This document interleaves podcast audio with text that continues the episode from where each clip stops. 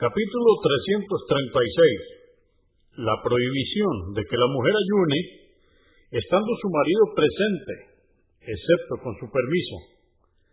Hadís 1750. Narró Abu Huraira, que Alá esté complacido con él, que el mensajero de Alá, la paz de Dios con él, dijo, no le está permitido ayunar a la mujer voluntariamente, estando su marido presente, si no es con su permiso, ni tampoco autorizar la entrada a alguien a su casa sin su permiso.